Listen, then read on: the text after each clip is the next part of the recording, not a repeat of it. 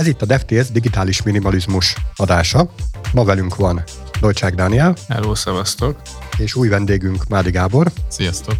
És én Róka vagyok. Sziasztok. A műsor támogatója a Shiva Force, ez az adás nem jöhetett volna létre a Shiva Force támogatása nélkül, ti is tudtok minket támogatni az adás URL-jének megosztásával barátaitok és vagy kollégáitok közt. Mai adásban a digitális minimalizmusról lesz szó. Illetve új kollégánk, vagy hát nem új kollégánk, csak a DevTS-ben új vendégünk, Mádi Gábor. Még nem hallhattak téged a hallgatók. Tudnál esetleg egy pár szót mondani magadról? Igen, sziasztok. Én 8 éve dolgozok a, a Shiva Force-nál, jelenleg CIO pozícióban, és gyakorlatilag a, a DevOps-os csapatunk, illetve az Atlassian üzletágnak a szakmai vezetése tartozik hozzám. Hogy jött ez a téma, ez a digitális minimalizmus? Erre emlékszel? Hát veled beszélgettünk ugye egy kört erről, hogy te is elkezdtél alkalmazásokat törölni a telefonodról, illetve egyre többször kezdett el foglalkoztatni ez a téma, hogy a fiataloknak a képernyő használati szokásairól olvastam néhány cikket, hogy gyakorlatilag a 13 és 18 éves korosztály az USA-ban, az 2021-es adat szerint napi 8 és fél óránál is többet használ képernyőt. Ebbe beletartozik a, a mobiltelefon mellett természetesen a, a nagy képernyők, tehát a tévék, vagy bármilyen egyéb screennek a, a megnézése, de gyakorlatilag ez egy több mint egy munkaidő, ha ezt így nézzük, és azt gondolom, hogy ez rengeteg idő és elkezdett foglalkoztatni az a kérdés, hogy milyen megoldások vannak ezeknek a, az időknek a csökkentésére. És hát így megtaláltam egy pár a témában jártas szószólót így a neten, többek között a Cole Newportot is, aki ezzel a témával kapcsolatban írt is egy könyvet a Digital Minimalism címmel, és ő kezdte ezt gyakorlatilag így feldolgozni. A másik oldalon pedig a technológiai, tehát ez inkább pszichológiai szempontból közelíti meg ezt a, a kérdést, a másik oldalon pedig technológiai szinten is elkezdett foglalkoztatni, hogy milyen olyan technológiai megoldások vannak, amik lehetővé teszik ezt a hát, digitális minimalizmust, vagy digitális detoxot, magyarul a képernyők meg a, a telefonoknak a használatának a csökkentését. Ugye gyerekeket említettél, én egy olyan kutatást találtam, ahol szintén Amerikában kb. 30-35 ezer gyerek felmérésével történt. Ez nagyjából a fél évestől a 17 éves kategóriáig. És azt a pontot keresték, hogy mi az az optimális képernyő használat, amikor még úgy szociálisan jól vannak, tehát ami nem túl sok, meg, meg nem is túl kevés, mert hogyha túl kevés, akkor azért abban egyetérthetünk, hogy lemaradnak. Tehát akiket teljesen eltiltunk így a mindenféle digitális kütyüktől, azok a gyerekek lemaradnak. És ők Igen. azt találták, hogy nagyjából ilyen egy-két óra. Ebben a témában szerencsére vannak magyar számok is, és az érdekes, hogy, hogy a nagyságrendi különbséget azért nem látunk. Tehát, hogy, hogy itthoni ilyen NMHH-s kutatásokat, hogyha nézünk, akkor itt is egyrészt egyébként kimutatják, hogy már két éves gyerekek is ilyen szignifikáns időt töltenek mobilozással, de nagyjából ez a 6-6 és fél 7 óra környéki internetezést vagy képernyő használatot mérnek nálunk is és mostanra mondjuk a lakosság háromnegyede használ internetet, nem sokkal marad le azoknak az aránya, akik a social media felületeket használják, sőt valószínűleg van nagyon sok ember, akinek a kettő az mondjuk nagyjából ugyanaz, és ugye ez mondjuk azt lehetne hozzátenni, hogy ugye a médiafogyasztás az nem csak a gyerekeknél problémás, sőt a felnőtteknél is, a, akár mondjuk a játszótéren, láttunk olyan játszóteret, ahol ki van hogy szülőknek tilos mobilozni, ne az lenne, hogy a gyerekek futkároznak, anyuka meg nyomkodja a screent, vagy még letol egy-két meetinget, de ugyanúgy egyébként néha lehet látni ilyen parkokban is ilyen a mobiljukba bele csukló nyugdíjas néniket, akik egyszerűen látszólag nem vesznek tudomást már a környezetükről. Tehát ez, ez nem, nem egy kifejezetten ifjúsági probléma, hanem, hanem általános.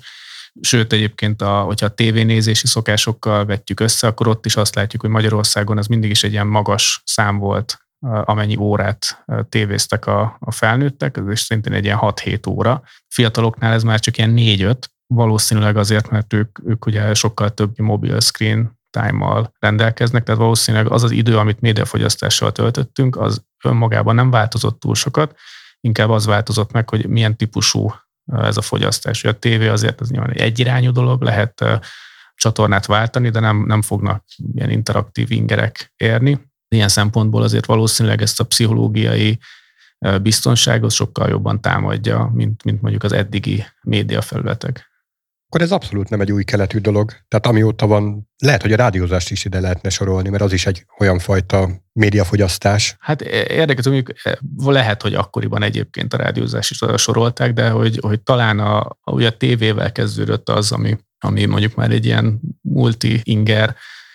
volt azokhoz képest, mint a rádió. Az lehet, hogy csak nagy csoda lehetett, de hogy, hogy a, a mobiltelefon és mondjuk az asztali számítógép között is, hogy mondjuk saját példámat is veszem, hogy gyerekkoromban én is sokat interneteztem, ugye a dial-up matávnetes kedvezménnyel este 6-tól reggel 7-ig, vagy előtte este 10-től hajnal 5-ig, de akkor ugye oda volt elültetve egy számítógéphez,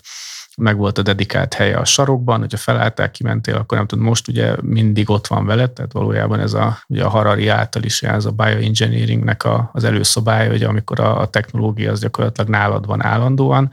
és egy más típusú lényé konvertált téged, ez, ez valószínűleg ez az érdekessége, de hogy mondjuk a mobilban sem új, tehát hogy talán most többet beszélnek róla, de én is mondjuk először, amikor realizáltam, hogy én függő vagyok, az nem tudom, legalább egy évtizeddel ezelőtt volt. Hogy vetted észre? Hát az a kérdés, hogy hogy láttam be. Tehát, hogy az észrevét, az, hogy nagyon sok időt töltöttem vele, de ezt nem gondoltam problémásnak. És tehát van egy olyan emlékem egyébként, ami, ha ez így datálom azt, hogy ezzel foglalkozom,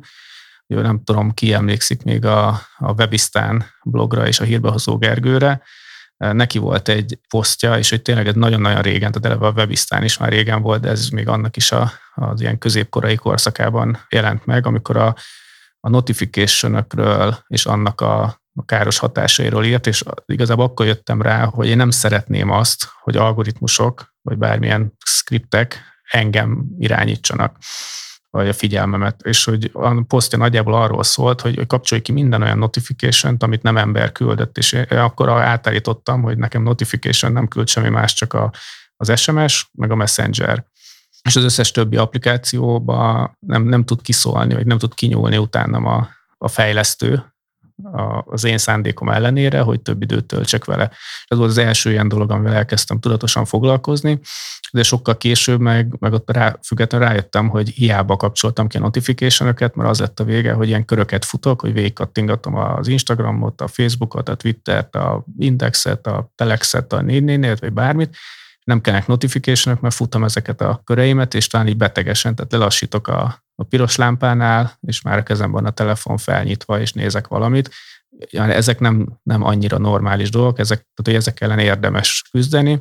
Itt az a kérdés, hogy még milyen szintű beavatkozást csinálsz ellene. Igazából pont ez lenne a kérdésem, hogy mikortól számít valaki függőnek, mert az egyik dolog csak a screen time, de én több emberrel beszélgettem, és van, aki megkérdeztem, hogy szerinted te mobilfüggő vagy-e vagy sem, és akkor mondta, hogy ő biztos, hogy nem. Ő teljesen egészségesen éli az életét, és ez, ez nála először fordul ez a téma. És meg kértem, hogy nézzük már meg a, a telefonodban ezt a képernyőidőt, tehát screen time-nak a, az aktuális állapotát, és ilyen 5 és fél 6 órák voltak naponta a, a képernyő ideje, valaki pedig a egy-másfél-két órát is soknak érzi, tehát nem minden csak a screen time szerintem, illetve az, amit a Dani is mondott, hogy inkább az, amikor már ilyen belső frusztrációt érzel, hogy, hogy neked meg kell nézni, ugye erre is van egy ilyen hívószó, az a FOMO, ez a Fear of Missing Out, tehát hogy a félek, hogy valamiből kimaradok, és azért azonnal meg kell néznem. És bár azt mondtad, hogy futottad ezeket a köröket, talán azért annyival még mindig jobb volt, mint a notification hogy itt azért te befolyásolhattad, hogy mikor akartad megnézni, csak ugyanúgy túl sokszor követted el ezt a dolgot. Tehát igazából önmagában az, hogy, hogy meghatározzuk a, hogy mi az, amikor elég, vagy amikor sok, és ezt felismerjük, azt szerintem ugyanúgy nagyon fontos. Egyébként én is ugyanígy vagyok ezzel, hogy a, például Facebookon a, a legkisebb eseményekről való lájkokról való notification kezdve mindent én is régóta kikapcsoltam már, meg a, meg a legtöbb közösségi média alkalmazás az ugyanígy le van törölve, és hogyha még, még ugyan van accountom, de hogyha akarom, akkor megnézem, ha nem, akkor nem. És ugye nagyon fontos kiemelni, hogy nem csak a social media lehet olyan, ami, amire azt gondoljuk, hogy már hogy már nyomasztó és függőséget okoz, hanem ugyanúgy, hogy említettél te is hírportálokat, de hogy hírekre, eseményekre, mondjuk az olimpiára, vagy egy választásokra való követésre ugyanúgy rá lehet függni, hogy folyamatosan frissíted a feedet érdekelnéző, és egy idő után így úgy behúz, hogy észre se veszed a külvilágot. A screen time mellett szerintem van még egy, egy izgalmas statisztika, amit szintén ugye az iPhone-okon biztosan meg lehet nézni, ez a pickup time, tehát hogy hányszor emelted fel a telefonon, hányszor nyitottad fel, az nagyon sokat elmondhat, hogyha mondjuk ez egy háromjegyű szám általában az embereknél naponta, azt mondja, annyiszor vetted fel a kezedbe a telefont és nyitottad ki, az azt gondolom, hogy akinek ez háromjegyű, az nyugodtan mondhatja magáról, hogy függő, ha csak nem egyébként mondjuk, nem tudom, egy egy boltban pénztáros, és ezen keresztül megy a fizetés, vagy nem tudom, villanyóra leolvasó. Tehát uh, ilyen, ilyen dolgokat is lehet nézni, és uh, sok könyv szól egyébként arról, hogy a, az ember az, az ugyanaz a, az ősember, mint jó néhány ezer éve, és a hüllő agy, meg a különböző hormonok és, és egyéb vegyi anyagok a szervezetbe áramlanak, és, és ezt kezdte el nagyon csúnyán kihasználni most a, a social média terjedésével a, a fejlesztői világ, és ilyen dopamin junkit csinált nagyon sok emberből. Még mielőtt ebbe belevágnánk, nagyon érdekes, amit mondtok, hogy úgy érzitek, hogy az számít függőségnek, amikor valaki folyamatosan pörgeti akár a híreket, akár ezeket a notification várja, vagy számít rá, hogy jönnek, sőt be is állítja saját magának ilyen alkalmazásokon keresztül. De hogyha egy kis párhuzamot próbálunk hozni ilyen, ilyenfajta függőségekkel, például egy alkoholfüggés, az mondjuk már akkor alkoholfüggőnek számít valaki, hogyha folyamatosan rendszeresen minden nap megissza azt a rendszeres itókáját, nem pedig az, hogyha fél óránként vagy óránként bemegy a kocsmába. Gyakorlatilag pontosan ugyanazokat a, az ingereket éri el, és volt is egy ilyen megállapítása az egyik ilyen témában járt a szerzőnek, hogy a, amíg a, a dohányipar csak a tüdődet akarta elvenni, ezek a cégek a lelkedet szeretnék. Tehát, hogy abszolút az van, hogy, hogy szándékosan úgy fejlesztik ezeket a, az alkalmazásokat, hogy pszichológiai fontolásból, hogy direkt nyis ki, még többször olyan, ugye vannak ilyen emlékeztetők is például, hogy egy hete már nem nyitottad meg a, a feedet, akkor mi van veled, nézd meg, stb. Éppen most olvastam erről is, hogy annak idején, amikor a Facebook ezeket a notification értesítőket elkezdte tesztelni vagy bevezetni, megjelentek az első lájkok, akkor először még a saját dizájnoknak megfelelően kék színnel jelölte ezeket a, az új értesítéseket, és nem nagyon használták a, az emberek, amikor váltváltották egy ilyen vörös színre, akkor elkezdett pörögni, és a, az emberek úgy érezték, hogy oda kell kattintanom, és ott valami történt, és meg kell néznem, és ez, ez indította be ezt a dolgot. Egyébként szintén a Cole Newport könyvében tárgyalja ezt, hogy mi az, ami miatt ez a, ez a social media ennyire működik, hogy igazából két alapvető dolgot használ ki. Az egyik ugye az embereknek ez a folyamatos pozitív megerősítés, és erre épül igazából a like gomb is, hogy hát lehet éneket olvasni, hogy tínédzserek abba örülnek bele, hogy jóval kevesebb lájkot kaptam, vagy nem kaptam lájkot. Ugye öngyilkossági kísérleteket is azonosítottak ezekkel a témákkal kapcsolatban. A másik pedig ez a közösség általi elfogadás. Tehát ha olyan témákat, olyan dolgokat posztolok ki, amire van vevő közönség, akkor az azt gondolhatom, hogy működik és, és valid a világban, és akkor erre épül a, ez az egész. Ezen, ha már ilyen egymás vagyunk, és én őszintén beszélgetünk erről a témáról, akkor ugye, ugyanúgy elkezdtem figyelni ezt a viselkedésemet, mint amit említettem az előbb a korábbiakban, és azt vettem észre, hogy egyébként, amit mondtál, hogy a, a piros szín egyébként, tehát hogy, hogy nem tudok ellenállni a pull refreshnek, muszáj, az ikonok egyébként nagyon meghatározóak, hogy, hogy milyen színűek, hogy néznek ki, ugye a badge az ikonon az, az még durva, vagy bármi, ami mozog, tehát hogy ezek tényleg a kis hüllő agyunkat triggereli, ehhez még annyit tennék hozzá, hogy a, mind a mellett, hogy, hogy tudjuk, hogy mondjuk a piros szín működik, ezt ugye folyamatosan tesztelik is. Tehát a Facebooknak ugye közel már 3 milliárd felhasználója van, és ugye ezeket egyfolytában AB tesztelik, hogy mi az, ami jobban működik, mi az, ami nem működik. Ha valaki használ Netflixet, akkor ott is észreveheti, hogy a, a különböző kis cover fotók, tehát az egyes filmeknek, sorozatoknak a képe, ami, ami alapján te rákattintasz, vagy nem, az állandóan változtatják a felhasználó nemétől, korától, korábbi filmeinek megnézéséhez hasonlóan keftől, évszaktól, tehát mindent néznek, és óriási méretű analitika van emögött, amiből ki tudják mérni, hogy mi az, ami legjobban működik. De most ezek az értesítők, ezek ilyen szempontból nagyon gonosz dolognak vannak beállítva, hogy persze gonoszul el akarják lopni az elmédet, meg a lelkedet, de valójában akár jóra is lehetne ezt használni, tehát tök jó az, hogyha értesítést kapsz arról, hogy nem tudom, üzentek neked, vagy tök jó az, hogyha értesítést kapsz arról, hogy leállt valamilyen számodra fontos szolgáltatás. Tehát, hogy hogyha nálad van az irányítás, akkor a mértéket meg tudod határozni. Jól, jól rá tapintottál a lényegére, és szintén csak a Cole Newport könyvet tudom ezzel kapcsolatban is felhozni, mert ő is ezt említi, hogy amikor a, a digitális média, meg az okostelefonok szószólói ezt a technológiát úgy állítják be, mint a, mint a jövő, meg az emberiséget megváltó technológia, akkor mindig ezeket emelik ki, hogy persze, aki nem tudom én, katona, aki szolgál a, a hadseregben, ő tud kapcsolatot teremteni a családjával, vagy a nagyon messze élő nagy, nagynénivel tudunk beszélgetni, és hogy ez milyen csodálatos dolog, de mindig elfelejtik azt, hogy ez, ez csak egy nagyon pici szelete ennek az egész történetnek, és hogy mennyi minden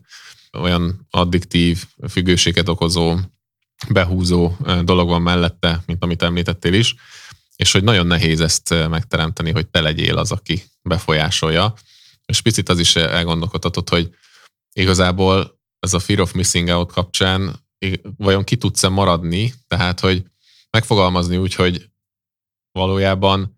nem biztos, hogy te fel akartál iratkozni a digitális világra, és te ezt akarod használni, és én azt tapasztalom, és ez a másik dolog, ami miatt ugye a bevezetőbe visszautalnék, hogy miért is foglalkozok ezzel, hogy egyre inkább abba az irányba mutat, hogy már a kormányzat, a, a közlekedés, a, a mindennapjaink, a fizetéseink mind rátelepülnek ugye már a, a készülékre. Nyilván tök jó, hogy nem kell pénztárcát magunkkal venni, meg még egy táskányi iratot, és minden ott van digitálisan elérem. De egy idő után lesz egy olyan pont, vagy már most ott vagyunk, hogy nem kerülheted ki, vagy óriási erőforrásokat használ már belőled az, hogyha nem ezt a kényelmes megoldást használod, ha csak mondjuk egy bérletvásárlásra gondolsz, már alkalmazásban körülbelül egy másodperc alatt meg tudod venni a következő bérletet, míg a valós életben oda kell menned, és még ez is egy érdekes, mert hogy automatához megyek oda, de hogy akkor még visszamennénk még egy pár évet, akkor oda mentél, kivártad a sort, pénztárossal beszéltél. Hát mint a régi szép időkben. Így mondjuk van, és akkor kijött a kis bérleted, és akkor eltöltöttél vele egy jó fél órát, hogy sőt, hogyha emlékszem a havi BKV bérleteknél még egyetemen középiskolában ott bent a, a, jött a bérletes néni, és akkor kivártuk a nagy sorokat. Na, hogy ugye most már ennél sokkal kényelmesebb, tehát minden arra hát ez jó, kény... nem? Hát ez jó, csak a másik oldalon már nem tudsz leiratkozni a digitális világra, és nem tudsz De akarnál? Hát néha, néha szüksége van ennek a, erre az embernek, azt gondolom, hogy kicsit kikapcsolódni.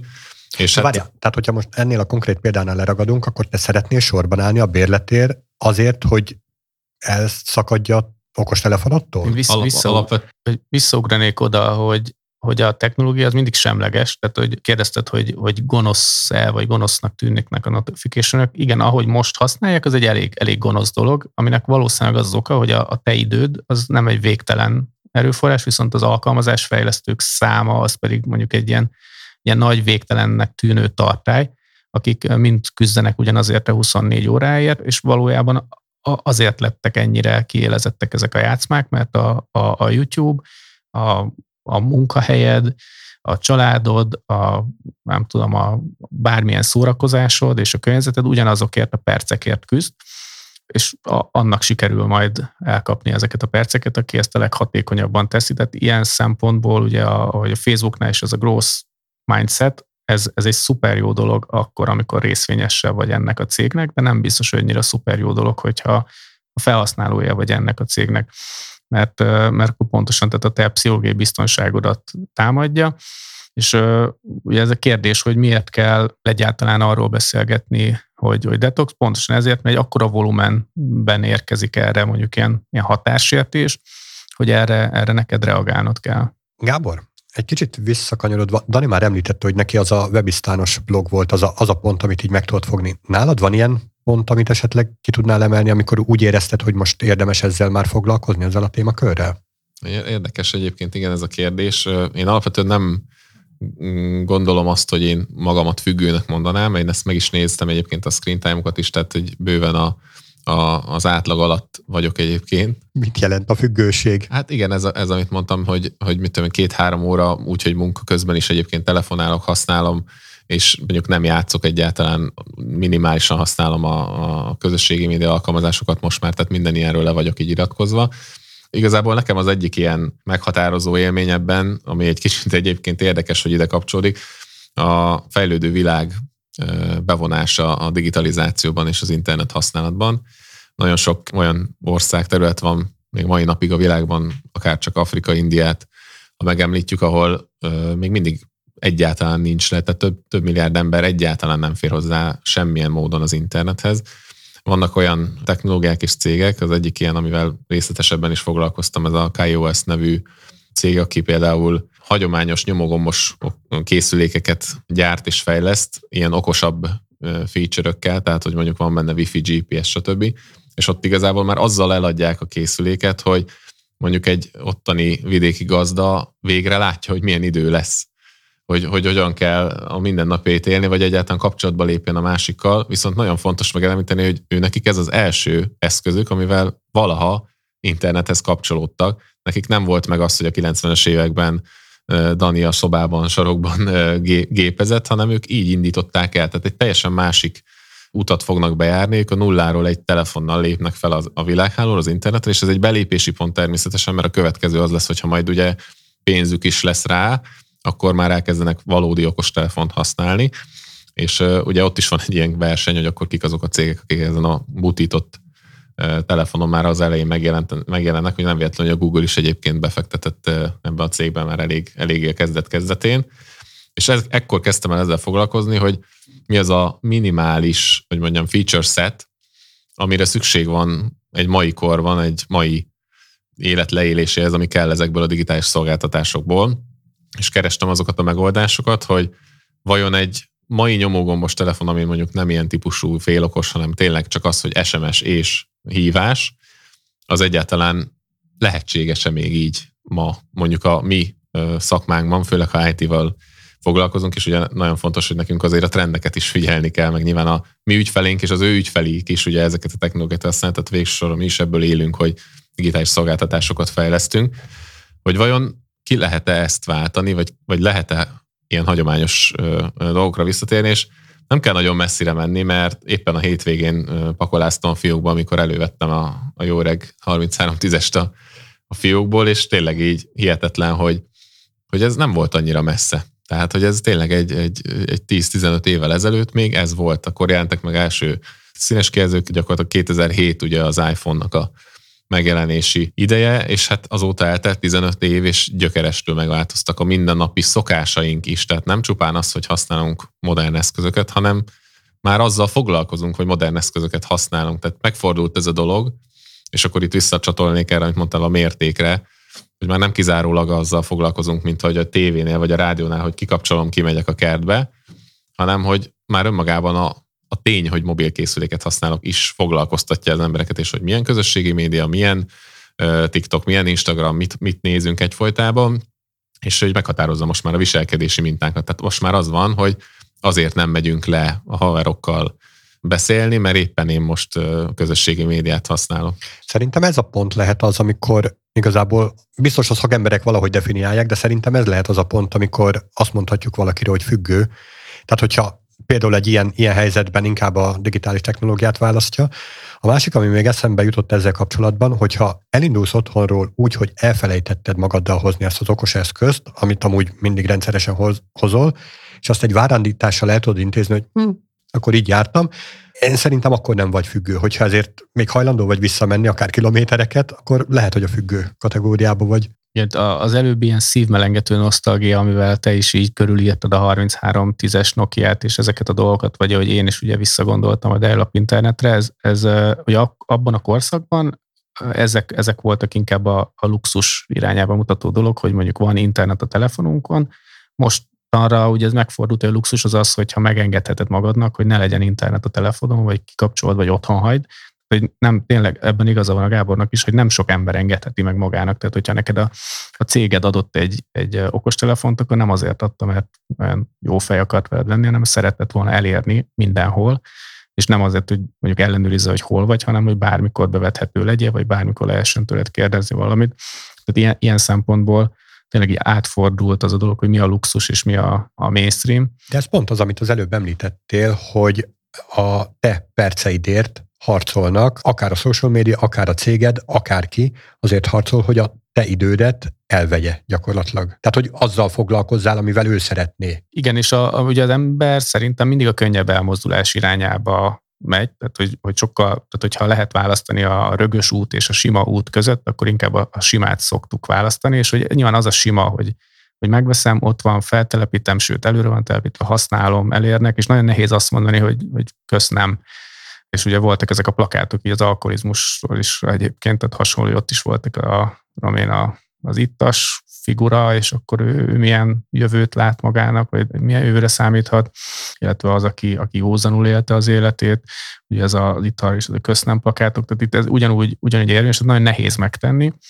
kell hozzá tudatosság. Szerintem érdemes felmérni azt, hogy, hogy mit veszítesz,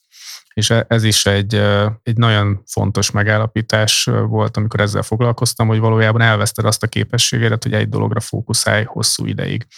És akkor kíváncsi vagyok arra is, hogy, hogy neked hol volt ez a, ez a pont, Róka, te még nem voltál szint ezen az őszinte beszélgetésen.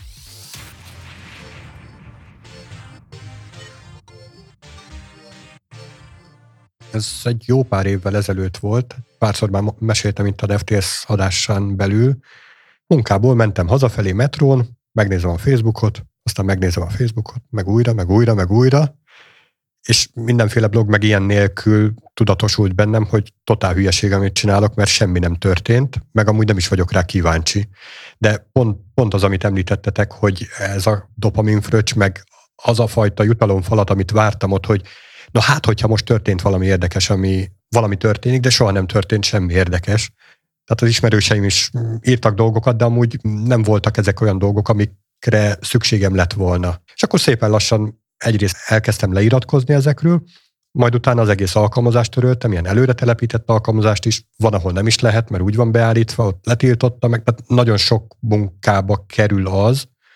hogy ne kapjak értesítéseket ezektől a dolgoktól. Egyébként ez nagyon érdekes, hogy mondod ezt nagyon sok munkát, mert ezt én is tapasztalom, hogy ugye az e-mail korszakban ez a hírlevél volt, ez mai napig megy, de hogy orba szájba jönnek ezek a hírlevelek, és mennyi munka az, hogy ezeket én folyamatosan, ami jönnek, több ugye olyan levelező listán is fel vagyok, mondjuk céges külsős, és megtalál mindenféle cég minket, és állandóan unsubscribe, unsubscribe, tehát leiratkozni szeretnénk, és ezzel foglalkozni kell. Tehát ez olyan, mint amikor a postaládában régen lementél, ugye a, a, ugye a, a, a spam is innen ered, és akkor egy csomó olyan kéretlen reklámújságot kaptál a postádban, ami nem érdekelt, és kidobtad a kukába, csak most egyszerűen ennél sokkal nagyobb meló a különböző platformokon, tehát a levelezéstől kezdve a Facebookon át a különböző social media platformon, mindegyiken egyesével kell kikapcsolgatni, leiratkoztatni, stb. stb. És ez egy csomó időt ez is elvesz, tehát igazából ez is nehéz, hogy leiratkozzál róla. És ezek még csak az értesítések, nem, hát, csak, nem csak az értesítések, és amit mond, az, az abszolút, tehát ez kemény meló, a, lehet, hogy egyébként ezzel kapcsolatban érdemes még tudatosítást csinálni, de mondjuk akár egy, egy Facebook algoritmus, tehát hogy az a kérdés, hogy, hogy azt akarod, hogy ő tanítson téged, vagy te akarod tanítani őt, és a, mivel ugye pont, tehát hogy mi azért IT környezetben dolgozunk, nagyjából sejtjük, hogy hogyan működnek ezek a dolgok. Tehát egyrészt ugye a kattintásaink, a, akár az egérkurzor, ugye pontosan tudjuk, hogy Messengerbe beírsz valamit és kitörlöd, azt is ugye logolják, az alapján is profiloznak. Tehát ugye egyrészt egy picit fegyelmezetten kell dolgozni. Most pont Twitteren uh, láttam egy olyan, olyan threadet, ahol arról panaszkodnak, hogy csak az ilyen orosz uh, fake news content jön már neki Google első oldali találatba, és rákerestem a saját profilomba azokra a kifejezésekre, amik panaszkodtak, és nulla darab ilyen volt. Valószínűleg egyébként ők bekattintottak olyan dolgokat, ami után már a, a, az algoritmus berankingelte nekik ezeket a, a fake news tartalmakat, és a Facebookon is vannak azok az emberek, akik látható, hogy nagyon unatkoznak, de rengeteg kontentet termelnek, és hogyha reagálsz rájuk, akkor az algoritmus egyre inkább fogja ebbe az irányba eltolni a dolgot, és már egyébként még tíz évvel ezelőtt, amikor még újságíróként dolgoztam fel ezt a témát, akkor is emlékszem rá, hogy körülbelül az volt a, az arány,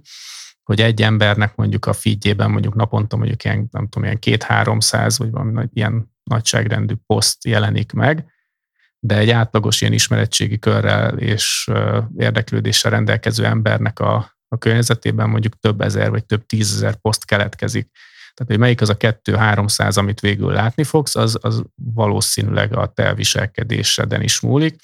És persze, hogyha szorgalmasan hájdolgatod, meg nem klikkeled le, meg áttekered, akkor, akkor nem fogod látni, és most még valószínűleg nagyon nehéz mondjuk Instagramon ezeket a, az ilyen barkács videókat, meg ezeket az összeszerülős hülyeségeket elkerülni, és hogy, hogy itt megint csak ugye az ilyen biohacking van, mert egyszerűen nem tud ellenállni annak, hogy ne kezd el nézni, hogy valaki, mit tudom én, egy várat épít földből, vagy elkezd lefesteni egy házat. Nagyon érdekes dolgot mondtál erről, eszembe jutott még egy dolog, hogy ugye az algoritmusok folyamatosan tanítják saját magukat, és még, még inkább testre szabják, és olyan, még inkább olyan tartalmat akarnak neked ajánlani, ami, ami számodra érdekes, és, és rá fogsz kattintani, és clickbait címek, stb. Ugye ez azért nagyon fontos, mert ezáltal gyakorlatilag téged beszorít egy, egy buborékba, és egyre inkább olyan tartalmakat fogsz látni, ami a te érdeklődési körödnek megfelelő, és ezáltal kizárod a, a külvilágot. Tehát amíg a hagyományos médiánál, vagy hagyományos újságnál például mondjuk 10-15 évvel ezelőtt megvettél egy újságpapírt innen is, meg onnan is, megnézted ezt az újságot, akkor olvashattál benne mindenféle témáról, az is, ami nem érdekel, de tájékozódhattál, lehet, hogy csak a címet olvastad el, hogy valami távoli vidéken valami történt, de azért tudtál róla. És, és megvoltak ezek a különböző témák. Most gyakorlatilag annyira beszűkül csak a te szűk érdeklődési körödben és a te ismeretségi körödben az ilyen típusú tartalom, hogy nagyon nehéz már kilépni ebből. Tehát ugye a... Van rá lehetőség? Tehát ki tudsz törni belőle? Nem használod ezeket a szolgáltatásokat, meg törlesz, törölsz minden kukit, meg egyéb ilyen követőkódokat, de még akkor is nagyon nehéz. Tehát ugye ezt már többször figyeltük, hogyha csak beszélünk róla, vagy, vagy valahol rákerestél, megnéztél, ugye nagyon sokáig azok a remarketing kampányok követnek, már rég megvetted a hűtőt, de még egy év múlva is megy a hűtő reklám neked, tehát egy, annyira beragadnak ezek a dolgok, hogy nagyon-nagyon nehéz ebből is így kitörni. Ha az volt a kérdés, hogy a buborékból, vagy ebből a silóból ki lehet törni, akkor, akkor szerintem részben igen, de ahhoz megint csak szorgalmasnak kell lenni, és nem, igen, tudatosnak, és uh, nem túl sok időt szánok rá, de nagyon gyakran egyébként csinálom, hogy kikattintok, illetve van mondjuk a, nem tudom, az én világnézetemmel mondjuk ellentétes uh, médiumok közül van olyan, amit mondjuk akár követek, vagy megnyitok gyakran, és elolvasom, a, double checkelem a cikkeket, illetve a, ami annál is izgalmasabb tud lenni, az nagyon szórakoztató mindenkinek ajánlom nagy szeretettel, hogy, hogy számára mondjuk ilyen távolabbi helyekkel mondjuk a comment feedbe tekerjen bele egy kicsit mélyebben, és hogy ne azzal, tehát nem kinevetve, meg nem feltétlenül csak szörnyűködve, hanem meg, megpróbálni elképzelni mondjuk így azt a, azt a világot, amikor az ember, és mondjuk ne, nem feltétlenül olyan helyeken, ahol ilyen fizetett trollok tépik egymást, hanem teljesen mondjuk, tehát nem politikai témában, ott mondjuk ez, ez inkább, nem tudom, tényleg már csak ilyen kommunikáció szakmai pornónak tűnik, hogy egyébként így mit művelnek ott egyébként a látványosan fizetett trollok egymással, hanem mondjuk tényleg valami teljesen átlagos földhözragott témában, tehát nem tudom, mondjuk a konyhabútor árusító Facebook csoportban, vagy mondjuk bármilyen olyan számodra egyébként távolabbi helyen, mint hogyha belehallgathatnál egyébként mondjuk egy másik játszótéren, vagy egy másik helyen élő embernek a, a beszélgetésébe. Szerintem ki, ki lehet belőle törni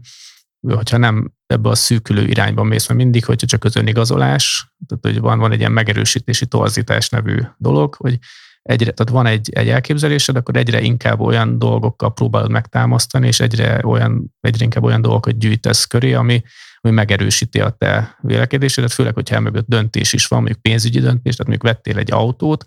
egy bizonyos márkából, akkor előbb-utóbb olyan cikkeket fogsz keresni, és ezt az autógyártók kifejezetten ki is használják, tehát nem akkor reklámozzák neked azt a modellt, mielőtt megvetted, hanem mi után, hogy ez a megerősített torzításod ez meglegyen. Na azon gondolkodtam, hogy nem csak teljesen illúzió ez, hogy ki tudsz belőle törni, mégpedig azért gondolnám, elmondom a saját sztorimat, tavasszal vettem új készüléket, és valamiért akkor jó ötletnek tűnt, hogy ne a saját felhasználói fiókjaimmal regisztráljak rá. És akkor hát azért kellett használni, elkezdtem használni böngészőt, keresőt, akármit, egy teljesen új világ, tehát teljesen szokatlan új dolgok jelentek meg, és azóta sem egyébként regisztráltam össze, és két, két külön platformon van gyakorlatilag, ott, ahol a saját tehát a, a mindennapjaimban használt profiljaimmal vagyok belépve, meg ott, ahol nem ezzel, nincs is metszete talán. Egy ilyen pseudorókát hoztál létre gyakorlatilag. Igen, igen. De hogy nekem az a döbbenetes, hogy tényleg alig van metszete ennek a két világnak, és itt fogalmazódott meg bennem, hogy ebből a buborékból, amit így saját magamnak teremtek ezekkel az algoritmusokkal, lehet, hogy az csak illúzió, hogy én mellé kattintok, és me- meglátom azt is, amit azt hiszem, hogy azt amúgy nem láttam volna meg, de hogy azok is összeválogatott kontentek lehetnek. Van, van több ilyen technológia és operációs rendszer is, ami kifejezetten erre szolgál így a mobil világban is. Ezek természetesen nem ezek a klasszikus, bemegyek a média márba és megveszem az ilyen típusú eszközt, hanem inkább az open source világból, ahol, ahol sokkal inkább fókuszálnak így a magánéletre, privacy-re. Régen, amikor még nem tudom, tíz évvel ezelőtt foglalkoztunk ilyen saját Android modoknak a telepítésére a készülékekre, akkor volt egy Cyanogen mod nevű ilyen Android fork, és ezt még utána kétszer leforkolták a Lineage OS néven, majd utána az tovább egy EOS nevű rendszerrel, ez ilyen két darab perjel közötti EOS. Ez kifejezetten a egy olyan operációs rendszer, amit, amit fel lehet telepíteni egyébként több régebbi meglévő készülékre is, ezt is egyébként ki is próbáltam, illetve lehet már náluk saját készüléket is venni, és ezen semmilyen Google szolgáltatás nem érhető el, és semmilyen követőkód nem érhető el, és beépítve van például benne olyan VPN, ami ezeket a követéseket gyakorlatilag megakadályozza, hogy, hogy tudjon téged követni. Gyakorlatilag ezt ugye úgy érik el, hogy nyilván a, Google szolgáltatások mindennapjainknak a része, tehát napi szinten használunk ugye Gmail-t, meg Google Drive-ot, stb. Így gyakorlatilag nem a Google biztosítja ezeket. Ő annyival több egyébként, mint egy hagyományos open source operációs rendszer, hogy ő biztosít egyébként egy felhő alapú tárhelyet a te kontaktjaidnak, e-mailjéidnek, kalendárjaidnak, stb. De ezt mindenképpen függetlenül csinálja a Google-től, és nem. Tehát ez, ez egy teljesen ilyen open source megoldás. Ki lehet próbálni. Hát nekem nem sikerült mellőzni minden tekintetben mondjuk a Google keresőt, ha más nem is. Igen, ez mondjuk nagyon extrémnek tűnik, és, és tehát hogy szerintem fontos, meg hogy átudunk arra, hogy hogyan csináljunk minimalizmust vagy detoxot egyáltalán. Ez a kérdés ez szerintem így automatikusan felvetődik így a beszélgetés ezen pontján már.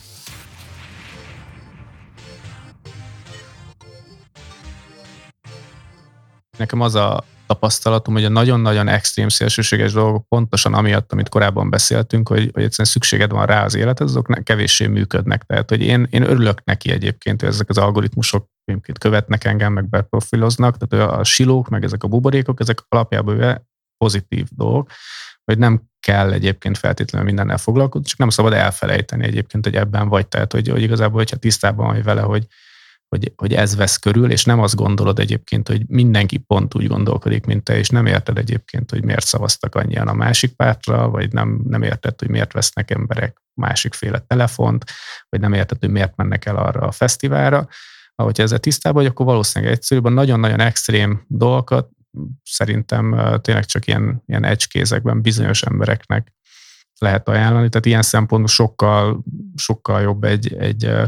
egy ilyen lépcsőzetes, tudatos használat, nem tudom, mindenki szerintem saját magának tudja összerakni azt a receptet, vagy ezt a koktélt, ami neki mondjuk így, így kellő, vagy elégséges. Ez mondjuk tényleg ilyen egyszerű esetben, hogyha az ember csak használja ezeket, akkor, akkor tök jók lehetnek ez a, ezek a buborékok, viszont hogyha ez úgy korlátoz, hogy szeretnél kutatni valami után, és egyszerűen nem tudsz kitörni ebből a buborékból, olyankor már eleve problémákat okozhat.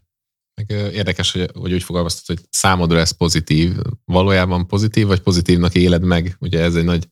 nagy kérdés, és akkor itt igazából arra, hogy ezt teljes mértékben tudjuk-e ignorálni, és hogy mi a különbség így a mondjuk a digit, tudatos digitalizációs eszköz használat, vagy digitális minimalizmus, illetve a digital detox Tényleg, mik ezek a fogalmak? Között. Meg, meg tudjuk definiálni? Hát maga az a digitális minimalizmus, ugye ez a minimalizmusnak egy al, nem is tudom, fajtája. Ezt a fogalmat egyébként először az a Cole Newport vezette be is, ő írt ugye erről egy könyvet, amit itt többször hivatkoztam most be. De nyilván a, a minimalizmus, mint olyan, ez ugye a való analóg világban is létező fogalom. Több olyan ember is foglalkozik a minimalizmussal, meg nyilván nagyon sok sorozat, meg egyéb jelentés meg erről. Nekem, aki kifejezetten felnyitotta a szemem, ez a Matt Davella nevű ember, aki foglalkozik minimalizmussal. Ő neki egyébként a Netflixen is azóta megjelent egy Minimalisták című kreatív Netflixes film magáról a minimalizmusról, és ami miatt ezt elmesélem az az, hogy rákötném arra, hogy, a, hogy ezt a digitális minimalizmusban hogyan lehet adaptálni azt, amit ők a való életben tettek meg. A minimalizmus hívei ugye azt vallják, hogy a, az otthonodat, a mindennapédat is úgy alakíts ki, hogy a lehető legkevesebb tárgyad lehető legkevesebb cuccot zavaró tényező legyen, és tényleg fókuszálja az életedre, a családodra, az emberi kapcsolatokra, a barátaidra, az élményekre, stb. stb. És egy minimalistának a lakásában vagy a házában, hogyha betekintünk, akkor tényleg egy ilyen nagyon letisztult, néhány eszköz, nagyon egyszerű pasztel színek vannak az ő lakásában, és ők igazából azt, azt nézték meg, hogy volt egy ilyen eset, hogy ugye ez a való életben is gyakran előfordul, hogy az ember össze-vissza vásárol, ugye ebbe a, globalizációban élünk, teleshoptól kezdve az azonnali vásárlások, az Amazonnak a one-click payment-től kezdve minden, felhalmozzuk a, a termékeket, szolgáltatásokat, cuccokat a, a házunkban, és egyre több és több eszköz van, és ettől is ugyanúgy egyébként meg lehet csömörleni, mint ahogy most, amiről beszélgettünk, hogy a digitalizációban egyre több alkalmazás, egyre több notification, Az alapja azt gondolom, hogy pszichológiailag elég közel ennek a két jelenségnek, és ők egy olyan kísérletet tettek meg, hogy a lakás, amiben lak, lakott a, a srác, összepakolta az összes cuccát, bedobozolta, feliratozta, hogy ez a konyha, a konyhai cuccok, ez a hálószobai cuccok, stb., mint hogyha elköltözött volna, és minden doboz berakott az egyik szobába, azt hiszem, hogy egy háromszobás lakásban lakott, és ebbe a szobába gyakorlatilag felhalmozta az össze, összes dolgát, összes cuccát. Akkor így egyben az, azt a szobáját is berakta gyakorlatilag egy dobozba. Igen, és, és akkor gyakorlatilag a következő lépés az volt, hogy elkezdte élni újra az életét, és az volt a, a stratégia, hogy amire a mindennapi életében elkezd ö, szüksége lenni, az bemegy ebbe a szobába, és kiveszi ezt a dobozt. Tehát eszébe jutott, hogy na, akkor most innék egy kávét, akkor bement egy kávéfőzőért, egy kávéscsész, és kijött meg itt a... Aztán kéne valamit tenni, akkor bement mondjuk egy cserpenyőért, hát este azért mosnék fogat, stb. És egy pár cuccot ugye így kihozott. És a küldetése arról szólt, hogy három hónapon keresztül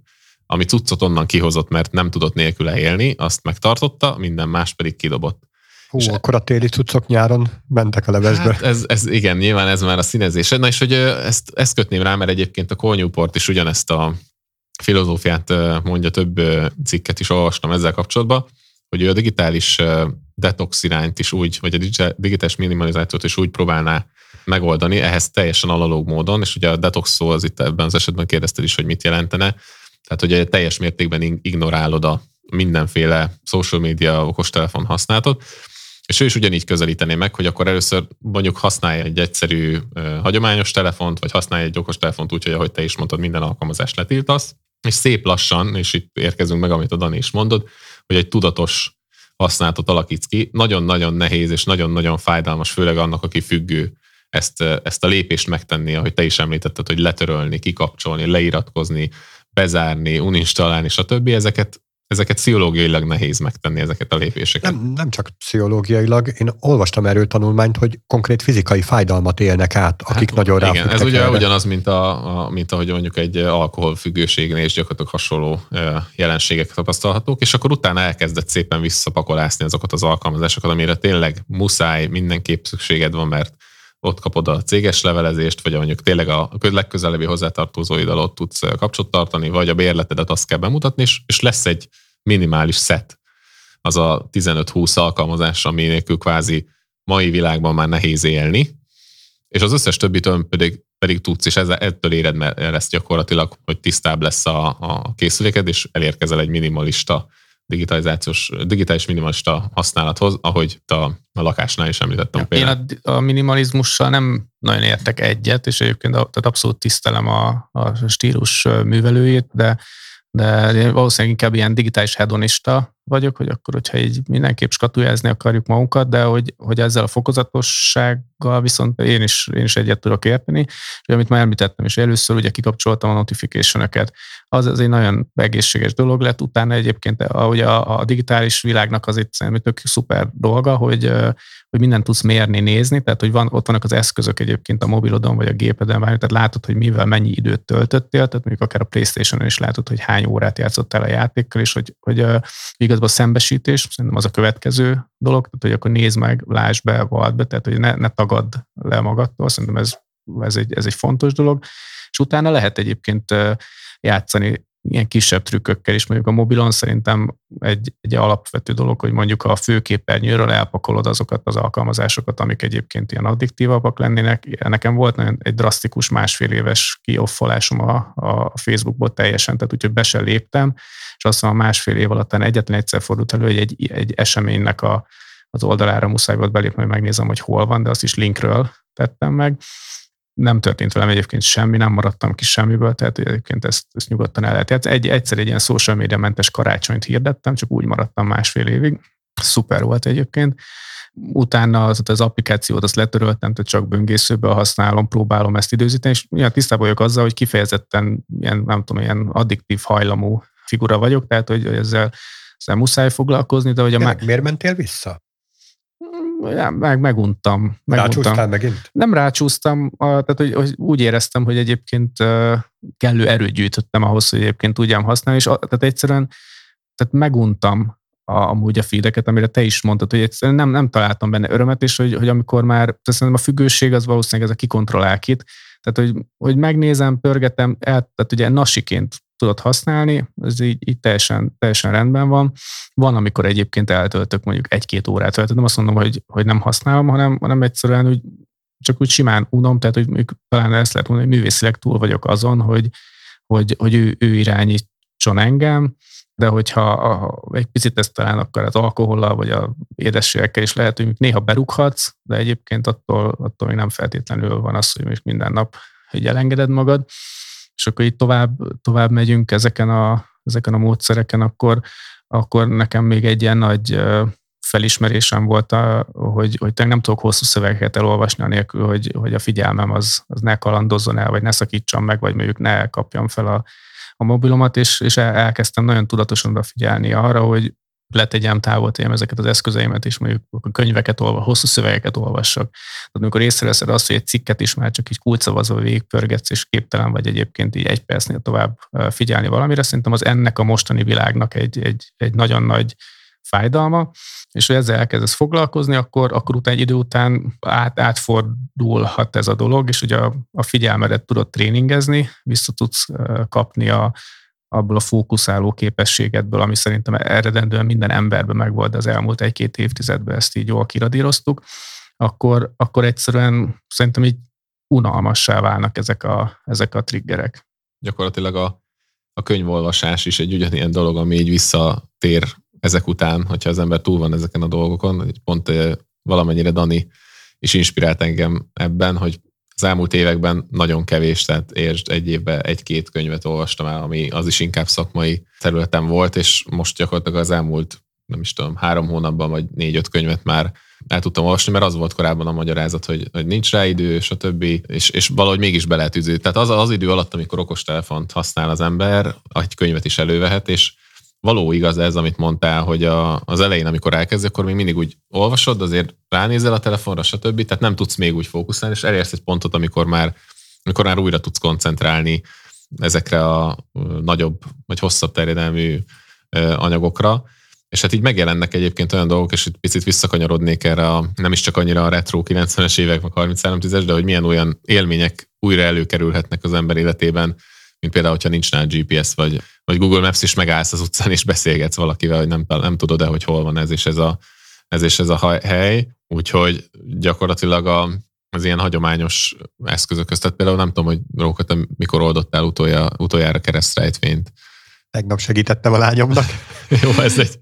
De hogy én például most a múlt héten vettem egy, egy ilyen újságot, csak a poénkedére, hogy újra egy ilyen élmény így előjött, é. és meglepő, hogy mennyi szó meg mennyi mondjuk szinoníma, meg, meg ilyen dolog így kiesett a, a, a szókincsünkből. Ez ugye ugyanaz, mint hogy keve, egyre kevesebbet írunk, és gyakorlatilag már majdnem, hogy csak aláírásra használjuk az írást egyébként, főleg a mi szakmánkba. Van olyan ország, ahol már nem is oktatják a Igen. folyóírást. Igen, de van ilyen kalligráfia óra, mert hogy a finom motoros dolgokhoz azért ugye az jól jön, de egyébként igen, amit mondtál, én meg elkezdtem sakkozni,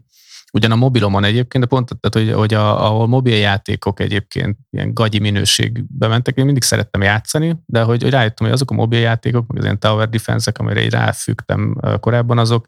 azokkal tényleg nem éri meg egyébként időt tölteni. És hát rá, a chess.com-os appot letöltöttem, és ott egyébként egy napi puzzle vannak, meg így kapod ugye, a, tehát hogy mész egyre feljebb így a pontokba, és egyre nehezebbeket kapsz, és hogy, hogy ezt, ezt lehet úgy csinálni, hogy naponta 5-10 perc legyen, de majdnem minden nap megvan a játékélményem volt egy nagyon kedves ismerősöm, sőt szerintem még, még él is. Beszélgettem vele az alkoholizmus témájáról, és kérdeztem tőle, hogy ő alkoholistának tartja-e magát. Én annak gondoltam őt. Nem, nem, nem, reggel bemegyek mindig egy fröccsre, este megiszom a feleseimet, és amúgy nem vagyok alkoholista, tehát bármikor le tudnám tenni, de ezt minden nap megteszi. Ja, most ezzel, ezzel azt, azt mondod, hogy függök a saktól? Szerintem, tehát az, amikor minden nap megteszed ugyanazokat, hogyha még kis mértékben is. Hát sajnos nem minden nap egyébként, hát ugye ebbe lehet, hogy egy kicsit túlasztam, mert hogyha minden nap meg lenne, akkor van, méri a streaket, hogy hány napig csináltad meg azt a napi puzzle folyamatosan, de sajnos, az a, azért mondom, hogy saj, az igen, hogy ott is már van egy-két ilyen trigger, de hogy, hogyha van dolgom, de hogy naponta egyébként így, így ez kifejezetten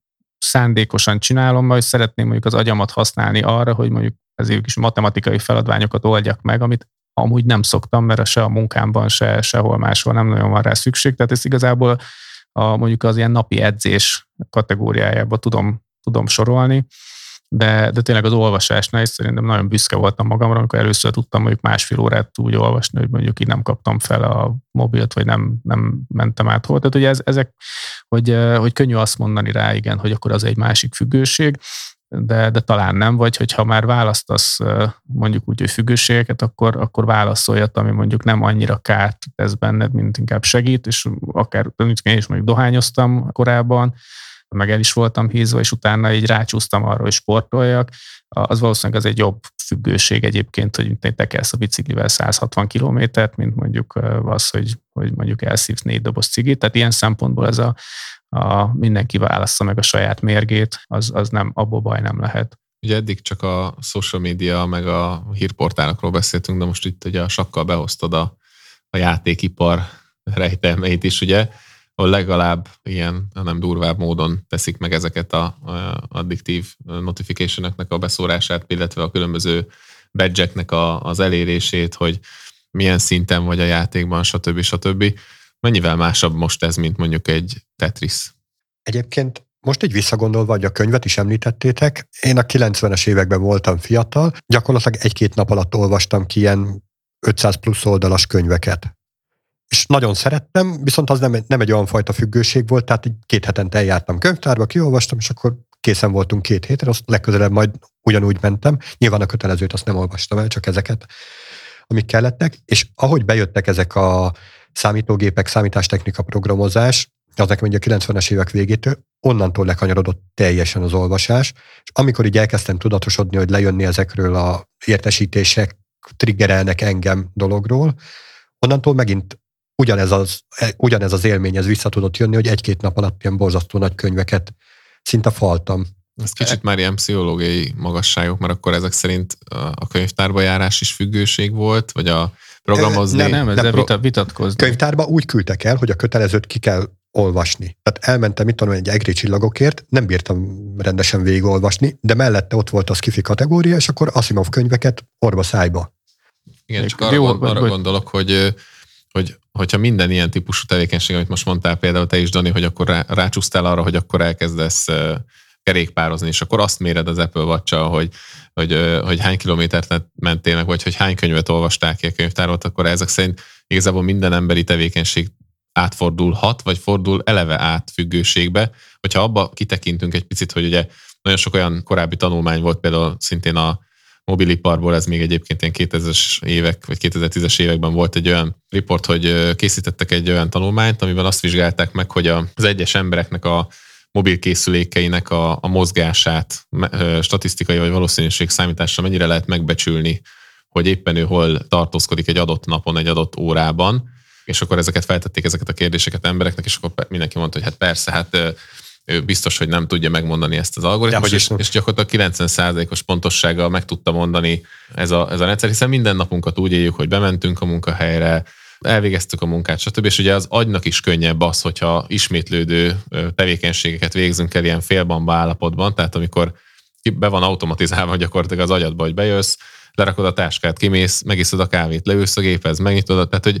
ez is egyfajta függőség akkor? Nem, ez uh, szerintem nem, nem szabad összekeverni ezeket. Tehát a rutin az nem, nem egy függőség, és amit, amit mond, pedzegettél, egyébként a, a szintén egyik kedvenc könyvem volt az elmúlt évben a Power of Habit, ami kifejezetten a, egyébként amikor rossz szokásokat hogyan tudod megváltoztatni, ugye ebből az irányból közelített, de, de azt, azt írja le, hogy igen, a, a rutinokra azért van szükségünk, mert egyébként a kreatívan megoldani egy feladatot, az rettentő nagy erőforrásba. Tehát minden nap ki kéne találnod egyébként, hogy most, hogy, hogy mossál fogad, akkor, akkor az, az elfárasztana, meg ugye a, a Zuckerberg is egyébként mondta, hogy azért veszi fel minden nap ugyanazt a színű pólót, mert ezen nem kell akkor egy döntést hoznia. Tehát ez teljesen rendben van, hogy rutinszerű dolgokat csinálunk, az is szerintem teljesen rendben van, hogy mondjuk bizonyos témákban mondjuk célokat tűzünk ki magunk előtt, és hogy ez a függőség igen-nem kérdésbe, és nem gondolom, hogy ez csak az én véleményem lenne, hogy az, az a, a határvonal, hogy hol a, kinek a kezében a joystick, tehát hogy az, aki irányít kicsodát. És hogy, hogy ilyen szempontból én nem mondanám, hogy akkor egy függőség a, a rókának, mondjuk az olvasása azért, mert olvasott egy 500 oldalas könyvet, nem, az, az, azt mondom inkább a lelkesedés, és pont egyébként nekem is a két könyv, amit említettél, azzal kapcsolatban van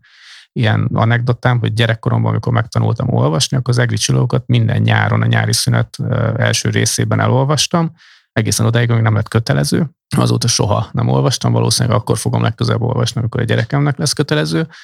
Viszont mondjuk az Asimovnál én is most elkezdtem olvasni, és egyébként nekem mindenkinek valószínűleg van egy ilyen inspirátora, mert, mert rengeteg podcastot hallgattam, többek között a Szabadaságinak a, a Lapozza 99-re podcastját,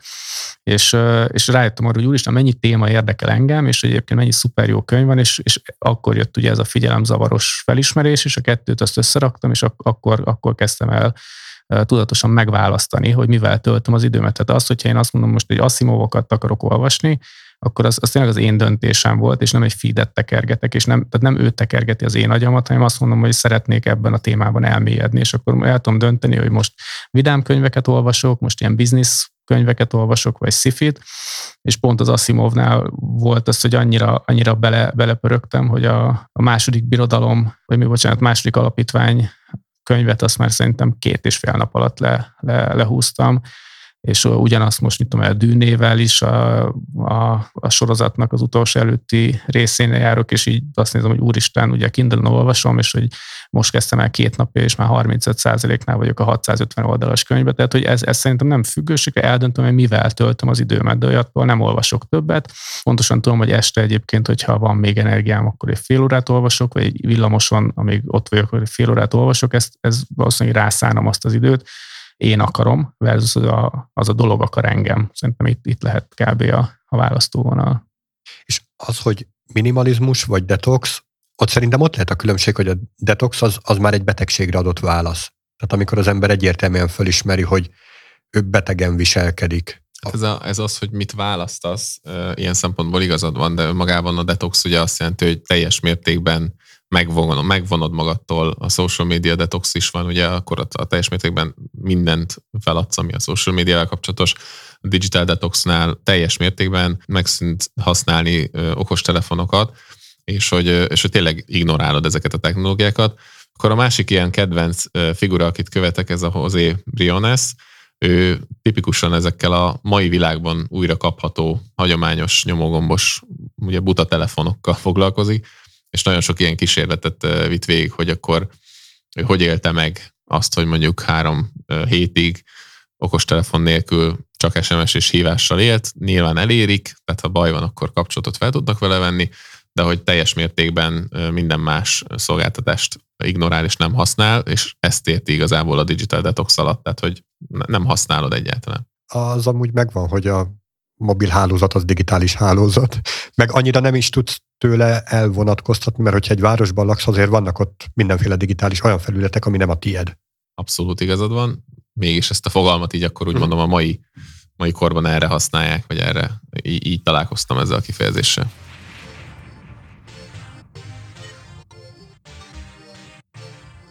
És akkor, hogyha a digital detoxot ugye el szeretnénk érni, akkor nagyon sokféle módon juthatunk erre a szintre. Ugye itt említettem például ezt a minimalisták filmből használt lakásból adaptálható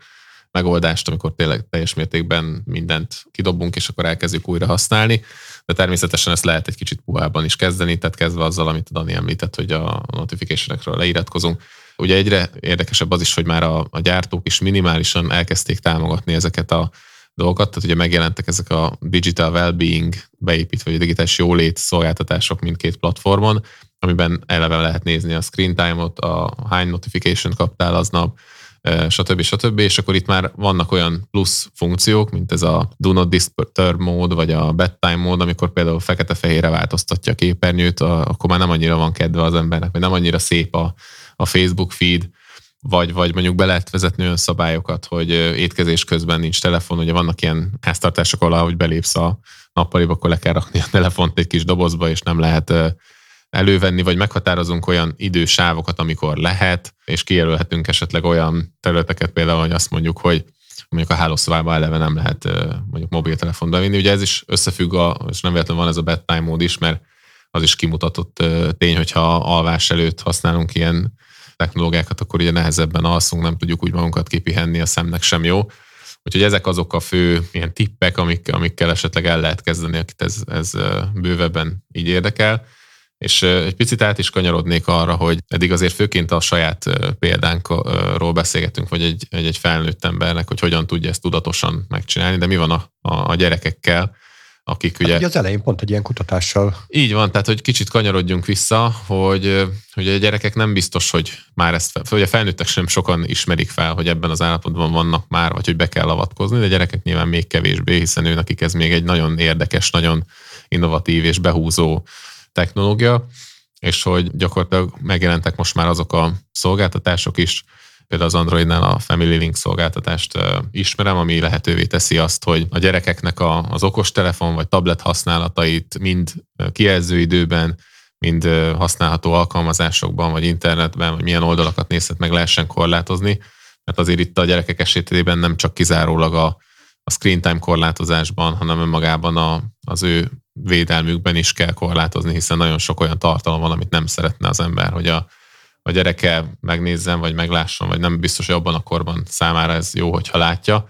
És egy picit igazából, Dani, téged kérdeznélek meg, hogy te hogy látod, hogy mikor van az a pont, amikor már egy gyereknek egy okos telefont úgy adható, vagy érdemes adni? Érdekes kérdés, és hogy szerintem ebben sok iskola van, de például a Bill Gates mondta azt, hogy ő a tínédzser koráig semmiképpen nem fog mobileszközöket, vagy nem adott a mobileszközöket a gyerekeinek, ami picit így fenyegető abból a szempontból, hogy valószínűleg ő pontosan tudja, hogy,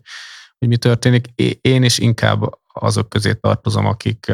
erősen korlátozzák, és mondjuk például amikor pici volt a, az első gyermekünk, akkor a ilyen autós utazások során ilyen mondjuk nyugtató célra sokszor ment valamilyen ilyen YouTube-os mese, és amikor a második gyerek megszületett, akkor rájöttünk, hogy ez egyébként nem egy jó, jó irány, és azt így ki is vezettük. Mostanra is sokat utazunk ugye vidékre, nagyszülőkhöz, és mondjuk ezek ilyen két plusz órás utak általában, és, és nincs mobilozás, de cserébe a gyerekek gyakorlatilag ilyen podcast-szerű beszélgetéseket tolnak már a hátsülésről, meg zenét hallgatunk, tehát hogy, hogy igazából a közös élmény az, és a, a mobilokkal állandóan fényképeznek egyébként, ezt imádják, meg gyakran szórakozik azzal a, gyerek, hogy a, tudom, az anyja kezén lévő Apple watch elindít egy, egy sportaktivitást. Tehát én nem, nem gondolom, hogy a, a tiltás a dolog, de hogy, hogy amin tök nehezen megy, de hogy nagyon iridlem azt, akinek van a nappaliában olyan doboz, amiről meséltél. Igen, be, bele kell tudni tenni, mert hogy a gyerekek ugye minket utánoznak, tehát ilyen szempontból én nem hiszek a, az ilyen idő meg hozzáférés alapú tiltásokban, hanem az a lead by example, tehát hogyha azt látja, hogy apád, anyád állandóan ezt a szart nyomkodja, akkor ő is azt fogja akarni, tehát ilyen szempontból szerintem ez fontos.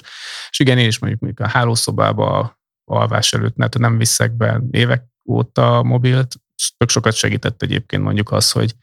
hogy vettem egy ilyen vezeték nélküli töltőpadot, amire a, az AirPods, a, az iPhone meg a, az Apple Watch is felfér, illetve maga egyébként az Apple Watch nekem azért tök sokat segített, mert egy csomó olyan funkció, ami miatt a kezembe vettem volna mobilt, az oda átkerült, és hogy ott annyira korlátozottak ugye a lehetőségek, hogy nem megyek tovább, nem nyitok meg valami más, hanem tényleg csak megnézem, hogy hány óra van vagy, egy, vagy mondjuk hol van valaki, vagy mondjuk így jön egy SMS, ránézek, akár diktálva válaszolok rá, tehát hogy így, így próbáltam csökkenteni. Mondom, a gyerekeknél is szerintem a, a funkció számít, és hogy nagy különbség az, hogy mondjuk ezekkel a félkarú rabló típusú játékokkal tölt mondjuk el hat órát naponta, vagy mondjuk az ilyen matematika tanuló applikáció, vagy éppen a sakkal játszik valamennyit, vagy mondjuk azt mondjuk, hogy, hogy tényleg mondjuk egy epizódot megnéz a mancsőrjáratból, vagy mondjuk kontrollálatlanul azt néz a YouTube-on, amit akar, és az ilyen elmebeteg generált ilyen AI trash videóknál köt ki ott másodperc. Szerintem ez így sokkal szofisztikáltabb dolog, és ez, ez, ez szerintem egy olyan kihívás, ami, amire most per pillanat még nem vagyunk felkészülve egyáltalán. És mi a véleményed arról, hogy ugye bár mondtad, hogy nem hiszel a tiltásban, és ez egy érdekes dolog, hogy a, a gyerek egyrészt hány éves kortól kap eszközt, vagy használ eszközt,